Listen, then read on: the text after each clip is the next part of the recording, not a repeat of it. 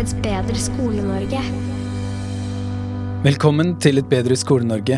Podkasten som gir deg en inspirerende opptur hver eneste fredag.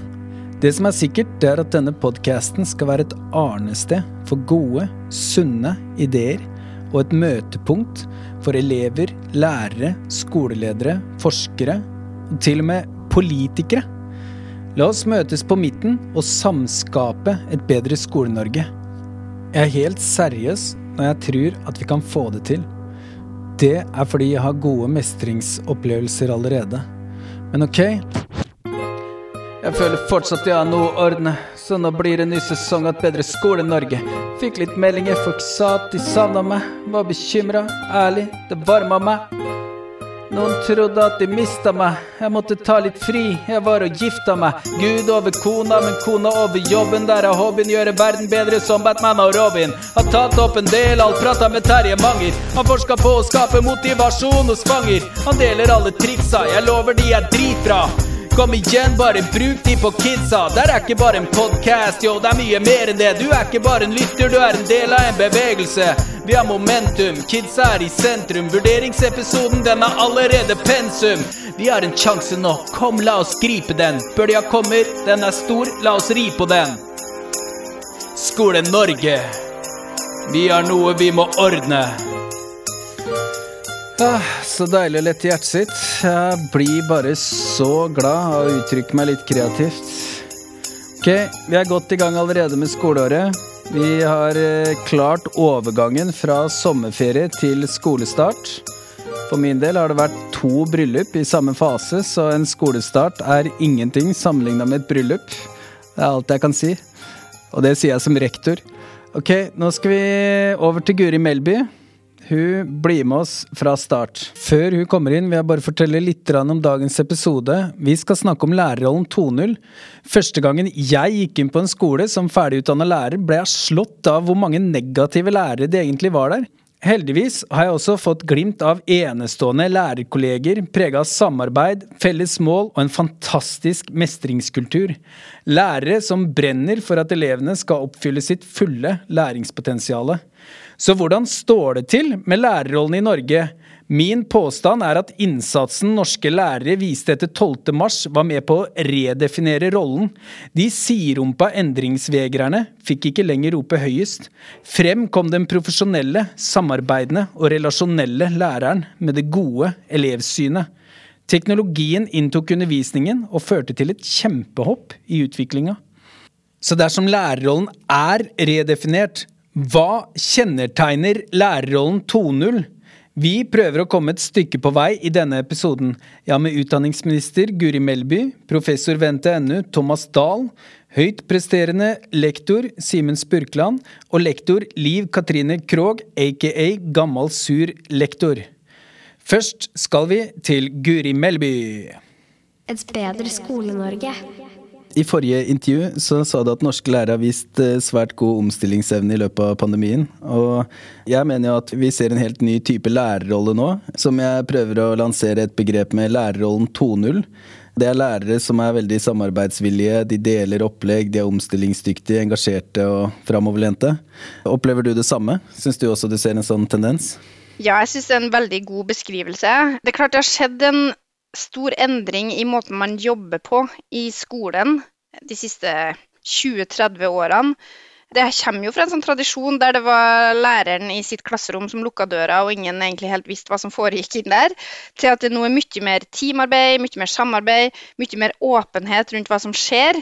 Og den utviklinga mener jo jeg er utelukkende positiv, da, fordi at eh, jeg tror det bidrar til mye bedre kvalitet. Det betyr at vi løfter sammen. Og jeg tror at mange lærere også, noen av dem som har vært lenge i skoleverket, da, som har vært med på den omstillinga, også ser at de får mye mer utbytte av dette samarbeidet enn det de kanskje trodde. Så det er noen som har blitt litt dytta inn i det, og dermed blitt overbevist. Mens det er andre, særlig kanskje de unge nyutdanna, som jo kanskje var mest positive til det i utgangspunktet, fordi at de så at de trengte den hjelpa. Jeg opplevde jo sjøl da jeg som helt nyutdanna lærer skulle begynne å jobbe i videregående. Det var lite sånn um, etablerte strukturer for teamarbeid, men jeg gjorde jo det jeg kunne for å hekte meg på de her erfarne, rutinerte lærerne. Og min opplevelse da var at det ble nettopp litt sånn at det var litt elg som var fersk, som trengte, som var den som ba om disse møtene for å samarbeide, mens de som var rutinert og erfaren, også endte opp med å sette veldig stor pris på det. da. Mm. Rett før jeg kom hit, så sa en lærer til meg han hadde testa ut en ny vurderingsform da, med sånn fagsamtale, og han sa det funka som bare det. Sånn at, og han har jobba mange år, sånn at det er så mm. herlig å merke, merke sånne ting. da. Ja. At man lærer masse nytt av teamarbeidet, selv om mm. man har holdt på lenge. da. Mm. Jeg håper jo også at folk som da ikke jobber i skolen og ikke som er sånn tett på skolen, skjønner hvor mye den har forandra seg. For det føler nok også ofte at skoledebatten preges litt av at folk bruker erfaringene fra sin egen skolegang. Mm. Eh, og i og med at de fleste i samfunnsdebatten er godt voksne, så kan jo den erfaringa egentlig begynne å bli ganske irrelevant. Det er et superviktig poeng. Skolen har gjennomgått en transformasjon vil jeg si, fra jeg gikk til den skolen jeg jobber på nå. Absolutt. Et bedre Skole-Norge. Neste gjest er Thomas Dahl. Han er professor ved NTNU. Han jobber med skoleutvikling og utdanningsledelse, og leda ekspertgruppa som forfatta rapporten om lærerrollen i 2016. Velkommen hit, eh, Thomas. Takk for det. Hva er det som kjennetegner rollen til en norsk lærer, hvis vi skal si noe om det veldig kort? Nå satt jeg nettopp og leste eh, resultater fra TALIS-undersøkelsen, som er en internasjonal undersøkelse gjennomført av OECD, hvor man eh, spør lærere og skoleledere om eh, hvordan de jobber, og om kompetanseutvikling og om arbeidsforhold generelt. Og Det som er tydelig der, er jo at eh, norske lærere trives. Det er høy grad av trivsel blant norske lærere. Så Det som kjennetegner det norske læreren, er jo at eh, hun eller han eller hen eh, trives med jobben. Det er kanskje ikke helt det bildet man får fra media.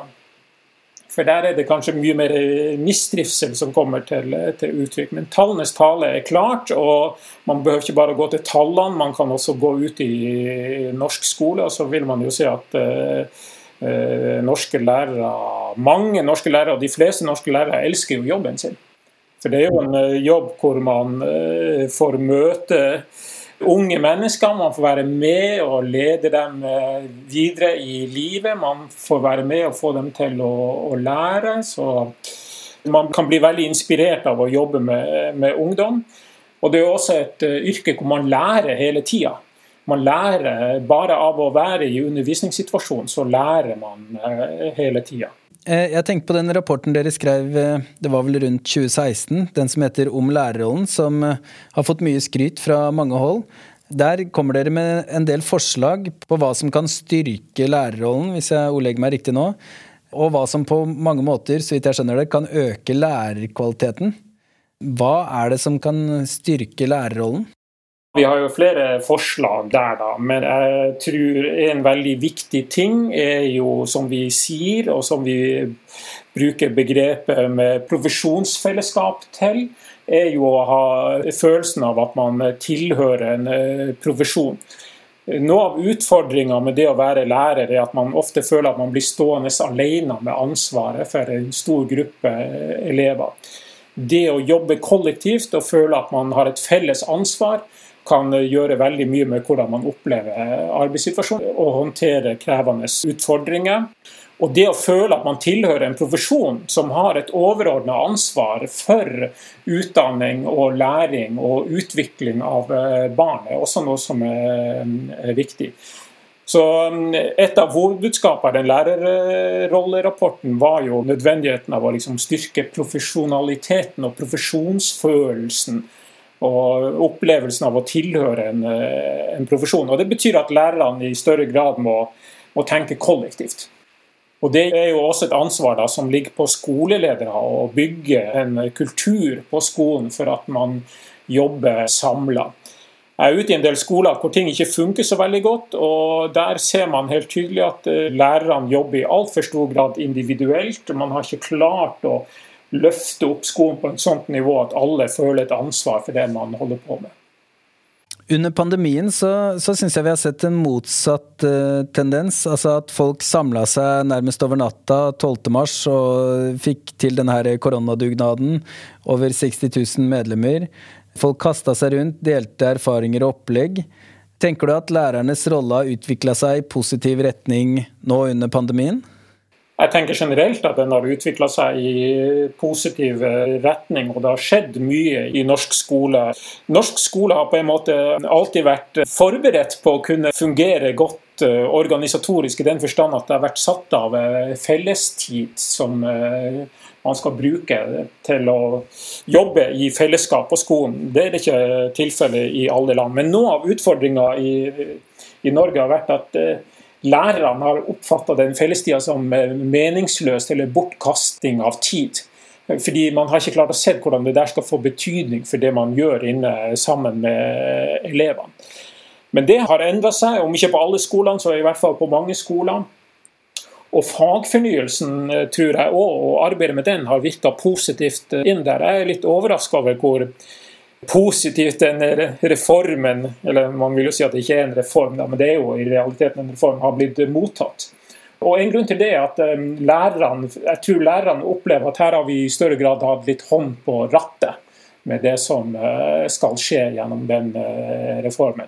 Og man har brukt uh, fellestida, altså den tida utenom den tida man er sammen med elevene, til å jobbe sammen med å utvikle undervisningspraksis og jobbe med spørsmål om læremidler og alt, som, alt tilhørende det som angår eh, undervisninga og opplæringa.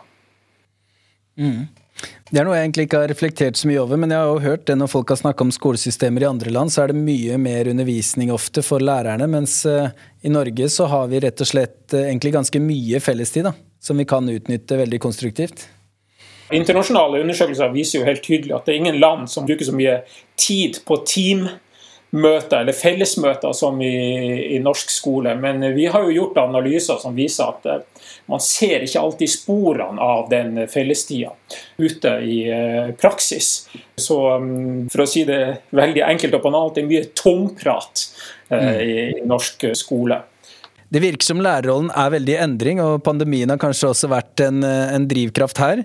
Eh, hvordan tror du at framtidens lærerrolle vil eh, være? Ja, altså Jeg har allerede tatt opp dette spørsmålet da, om kunstig intelligens. og Det er klart at teknologien gjør voldsomme framsteg. Og Det er jo noen, kanskje spesielt i USA, som vil hevde at uh, kunstig intelligens vil kunne overta rollen til de fleste profesjonelle. Jeg er ganske sikker på at den uh, ikke vil kunne overta rollen til, til lærerne, fordi at læreryrket og læring er en relasjonell prosess. Det handler om relasjoner, i første rekke mellom lærere og elev. Og Den relasjonen vil aldri en maskin kunne klare å håndtere. Men uh, den teknologien kommer til å komme inn på flere og flere uh, områder. Så spørsmålet er hvordan den balansen mellom teknologi og den kan man skal si, det menneskekunnskapen som læreren også må være i besittelse av, blir håndtert.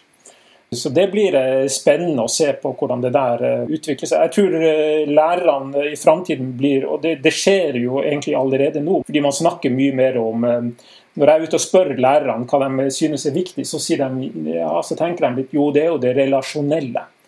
Så, eh, så, man er i ferd med å bli mer bevisst på den rollen man har i de relasjonene man inngår med eh, elevene. Og Det tror jeg nå man må bare bli enda mer bevisst på, og som kommer til å bli enda viktigere. Og hvor eh, læreren på en måte ikke er den som sitter og har kunnskapen som skal overføres til elevene, men at kunnskapen er noe som skal skapes sammen i de relasjonene som læreren inngår med elevene. Og selvfølgelig i relasjon med andre lærere. Så jeg tror framtidens skole vil se i langt større grad ut som et stort kollektivt enn det gjør i dag. Og Det er også det kollektivet som vil vurdere og være i stand til å se på hva det slags rolle teknologien skal ha. Veldig spennende. Tusen takk for at du ble med oss, eh, Thomas Dahl. Et bedre Skole-Norge. Da har vi fått med Liv Katrine Krogh, som også går under navnet Gammal sur lektor. Jeg må bare spørre når jeg har deg her, Liv Katrine. Hvorfor har du valgt det navnet, Gammal sur lektor? Det var nok en uh, impuls at jeg gjorde det. Jeg følte meg litt gammel og sur akkurat på det tidspunktet. Men uh, det var vel også en litt bevisst tanke om å ikle meg en karikatur, da. Som jeg opplever at lærere som problematiserer deler av jobben, ofte blir møtt med. En sånn slags hersketeknikk, og komme den litt i forkjøpet. Mm. Med bloggen din så virker det som du er en slags folkets røst, som bl.a. går hardt ut mot skoleeier som tilbyr for få timer. Altså, det er noen som jukser litt på bakrommet. Du går også hardt ut mot uh, smittevernregler som ofte ikke gir noe mening. Og så f.eks. går det også ut mot arbeidstidavtalen. Og det er uten tvil eh, mye man kan sette fingeren på hos skoleeier. Men det som er min eh, lille bekymring, det er at uh, den offentlige lærerrollen kan bli for prega av at lærerne alltid er klare for streik, alltid er klare for å Altså, læreren i det offentlige rom kan, kan virke sånn veldig kritisk hele tida. Hvis jeg snakker med folk som er utafor skoleverdenen, så syns de lærerne er litt sånn klagete noen ganger. Hva tenker du om det jeg sier nå? Jeg kjenner det jo for så vidt igjen. Altså, jeg tenker sånn For min egen del så Hvis jeg går løs på skoleeier, så er det som oftest KS. Og da er vi veldig tett på det politiske nivået, som kanskje er det jeg er mest ute etter. Det hender jo også at jeg har faglige innlegg. Eh, de blir ikke fullt så mye lest eh, som Folkets Røst-innleggene. Men når det gjelder den kritiske læreren, så tenker jeg det at eh, jeg ser den, og vi diskuterer jo noen ganger det også med egen ledelse på, på egen skole. Det er her at det, De kan få en opplevelse av at vi alltid er ute etter å problematisere. og og jeg tenker at Det ligger litt i både jobben vår og utdanninga vår. i veldig stor grad. Vi er utdanna til å ha en kritisk tilnærming eh, til de fleste spørsmål. Og vi skal skolere elever til å gå ut i et samfunn og ikke ta ting for god fisk. Da. Så jeg tror nok at det er en sånn slags yrkesskade også. Samtidig som jeg opplever at andre høyt utdanna yrkesgrupper kanskje ikke blir når de problematiserer momenter ved egen virksomhet eller ved egne vilkår, så blir ikke de satt i den samme kategorien. Da. Nå tenker jeg på leger, jurister, altså andre høyt utdanna yrkesgrupper. Da. Det, det, er den sure læreren. Jeg snakka med han Thomas Dahl fra NTNU tidligere, og han sa at ifølge Talis-undersøkelsen så trives norske lærere veldig godt i skolen. Da. Mye bedre enn f.eks. våre svenske kollegaer. Gir det gjenklang hos deg? Altså Man får et inntrykk eh, gjennom eh, media og bloggen og sånn, men eh, tross alt, visstnok, ifølge noen tall, så går det veldig bra med norske lærere. Opplever du det sånn på din arbeidsplass? Ja, det gjør jeg. Vi har jo ikke veldig høyt sykefravær. Det er jo en annen indikator på at vi har det ganske bra. Og nå veit jeg altfor lite om svensk skole til å uttale meg med tyngde, men jeg har jo et inntrykk av at de har hatt det mye tøffere de siste 20 åra enn det vi har hatt. Med bl.a. økt segregering, eh, privatisering. Altså, jeg, jeg, tror det er kjempetøft der borte sammenlignet med hvordan vi har det. Så helt klart. Og det er klart at det er interessant å se den type undersøkelser opp mot vår problematisering også. For vi må jo beskytte dette. ikke sant? Altså, det er jo også en del av agendaen min. Et bedre Skole-Norge. Da har vi fått med Simen Spurkland, som begynner å bli en traver i Skolepodkast Norge. Det som jeg opplever at eh, Simen Spurkland gjør, da, det er at han deler mange av sine gode tips fra klasserommet og sånt. I mine øyne så er han en superlærer som er en proff pedagog og klarer å snakke og formidle om selve håndverket. Hvordan er det man eh, får til god læring? Det syns jeg er veldig inspirerende. Du har skrevet boka 'Fra flau til profesjonell lærer'. Veldig kort, hvilke tre faktorer er det som har gjort at du føler deg profesjonell nå som lærer? Et godt spørsmål. Jeg har forstått et betimelig spørsmål. Eh, jeg tok en master i voksen alder fra 2013 til 2015. og Det var da jeg oppdaget profesjonaliteten. og Da ble jeg forskningslitterat. altså Jeg ble i stand til å lese forskning uten å bli sur. Prøve å forstå hva de ville fram til. Og jeg fikk et rammeverk som gjorde at jeg forsto hva er det som forventes av en som er profesjonell, uavhengig av om du er lærer eller ikke. for så vidt. Og jeg har to rammeverk som vi ikke trenger å gå i detalj på, men Mogens Niss, som skrev KOM-rapporten i 2001, og Etienne Wenger ga meg liksom noen sånne knagger som gjorde at jeg kunne skjønne og kjenne igjen når jeg og kolleger traff på hva vi burde være. Og så har jeg vært eh, heldig, eller vært flink til å finne ledere som har funka veldig bra for meg og skolen sin. Så jeg har hatt gode ledere eh, gjennom alle mine nå da snart 22 år. Og også gode støttespillere i en lærerkone, håper jeg selvsagt, og en lærersvigermor og en lærermor. Så jeg har alltid hatt noen å prate jobb med, eh, enten jeg er på jobb eller hjemme. Så de tre faktorene oppsummerer kort hva det ligger i det. Mm. Vi snakka litt før vi gikk på luft her, og da snakka du om at du tør å ta i bruk et handlingsrom som kanskje ikke alle tør å ta i bruk. Har du lyst til å utdype det litt? Vi har jo den såkalte metodefriheten, og ikke såkalt, vi har metodefrihet i Norge som lærere i våre klasserom. Og så har vi da selvfølgelig metodeansvaret. Det er vel til og med et stortingsvedtak som eh, Steffen Handal la ut her for et år eller to tilbake, om at uh, uansett hva man gjør i skolen, så skal man beskytte lærernes metodefrihet. Det betyr jo det at satt veldig på spissen, så er det jo jeg som styrer skuta når jeg går inn døra til mitt klasse- eller grupperom eller hvor det, tiden jeg skal ha med elevene. Uh, og så lenge jeg gjør det på en profesjonell måte, hvor jeg, hvor jeg også sikrer at jeg ikke bare har stått stille og gjør det samme om igjen og om igjen, at jeg er i en endring, at jeg lærer av feilene mine og klarer å reprodusere suksessene, så står jeg ganske fritt til å prøve å gjøre det jeg mener er faglig, didaktisk, eh, pedagogisk riktig til enhver situasjon. Da har jeg jo en frihet, da. Et handlingsrom som jeg bør forsøke å utnytte, og bør klare å gjøre noen feil som gjør at jeg da blir flinkere av de feilene. At det ikke bare er å gjøre det som er trygt eller gjort før. Vi vil at ungene våre skal prøve å feile mens vi er sammen med dem, og så må vi klare å prøve å feile sammen med ungene uten at vi går utover den totale opplevelsen av kvalitet og læring for elever og foreldre. Mm. Jeg var litt inne på det i stad. Du representerer for meg på en måte et litt friskt pust i Skole-Norge. da, For du snakker om det håndverk som jeg var inne på. Sånn, sånn kan man gjøre det, sånn kan man gjøre det. Jeg hørte på en vurderingsepisode med deg, og da, da lærte jeg masse som jeg har anvendt sjøl. Tradisjonelt så har jeg kanskje oppfatta lærerrollen litt mer som en sånn streikeklar, litt eh, på bakbeina type karakter, i hvert fall i media og sånn. Men uh, hvordan oppfatter du lærerrollen i Norge? Vi må jo kjempe for at folk skal skjønne den komplekse hverdagen vi står i. Og slik man blir, hva skal vi si, slik ordskiftet er om lærerrollen, så er det veldig mange som ikke skjønner hva det vil si å stå i et klasserom.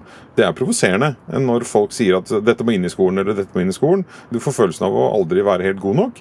Og så må man kanskje se litt innover. da. Det er en grunn til at disse fordommene mot lærerne oppstår. Altså, det må, må, være noe vi gjør, som, som at vi ikke kommuniserer hva vi faktisk får til.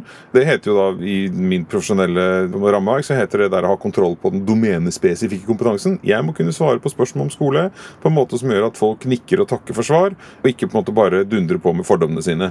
Og Alle har vært i selskapslivet og fått beskjed om at man skulle vært bjørn om vinteren og lærer om sommeren, og så har man da liksom gått i skyttergraven og grodd noen pigger på det. Det har jeg slutta å lytte. Så jeg sier du får bli lærer da, hvis det høres så bra ut, og så forteller jeg heller hvor fantastisk hverdagen skal være.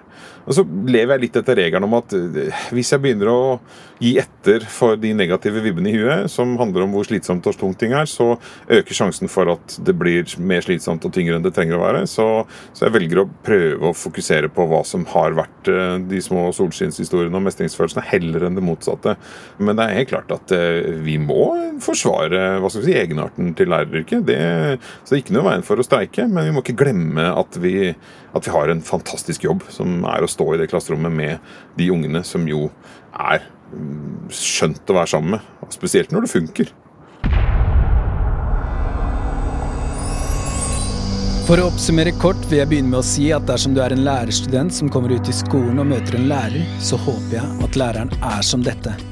Det er en lærer som trives utrolig godt med jobben sin. Det stemmer ifølge TALIS-undersøkelsen. Læreren har sett at fellestiden for lærerne er der, men at den ikke har blitt brukt godt nok.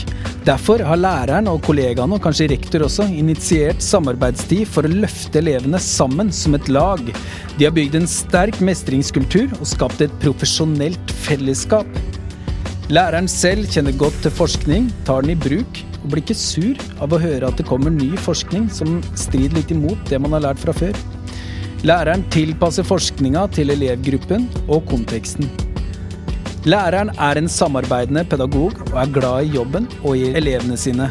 Læreren er allikevel klar til å kjempe til tenna for å bevare det gode norske skolesystemet. Læreren har allikevel først og fremst et konstruktivt fokus.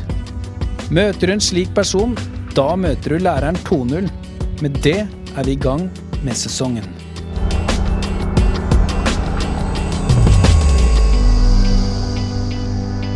Bedre Skole-Norge.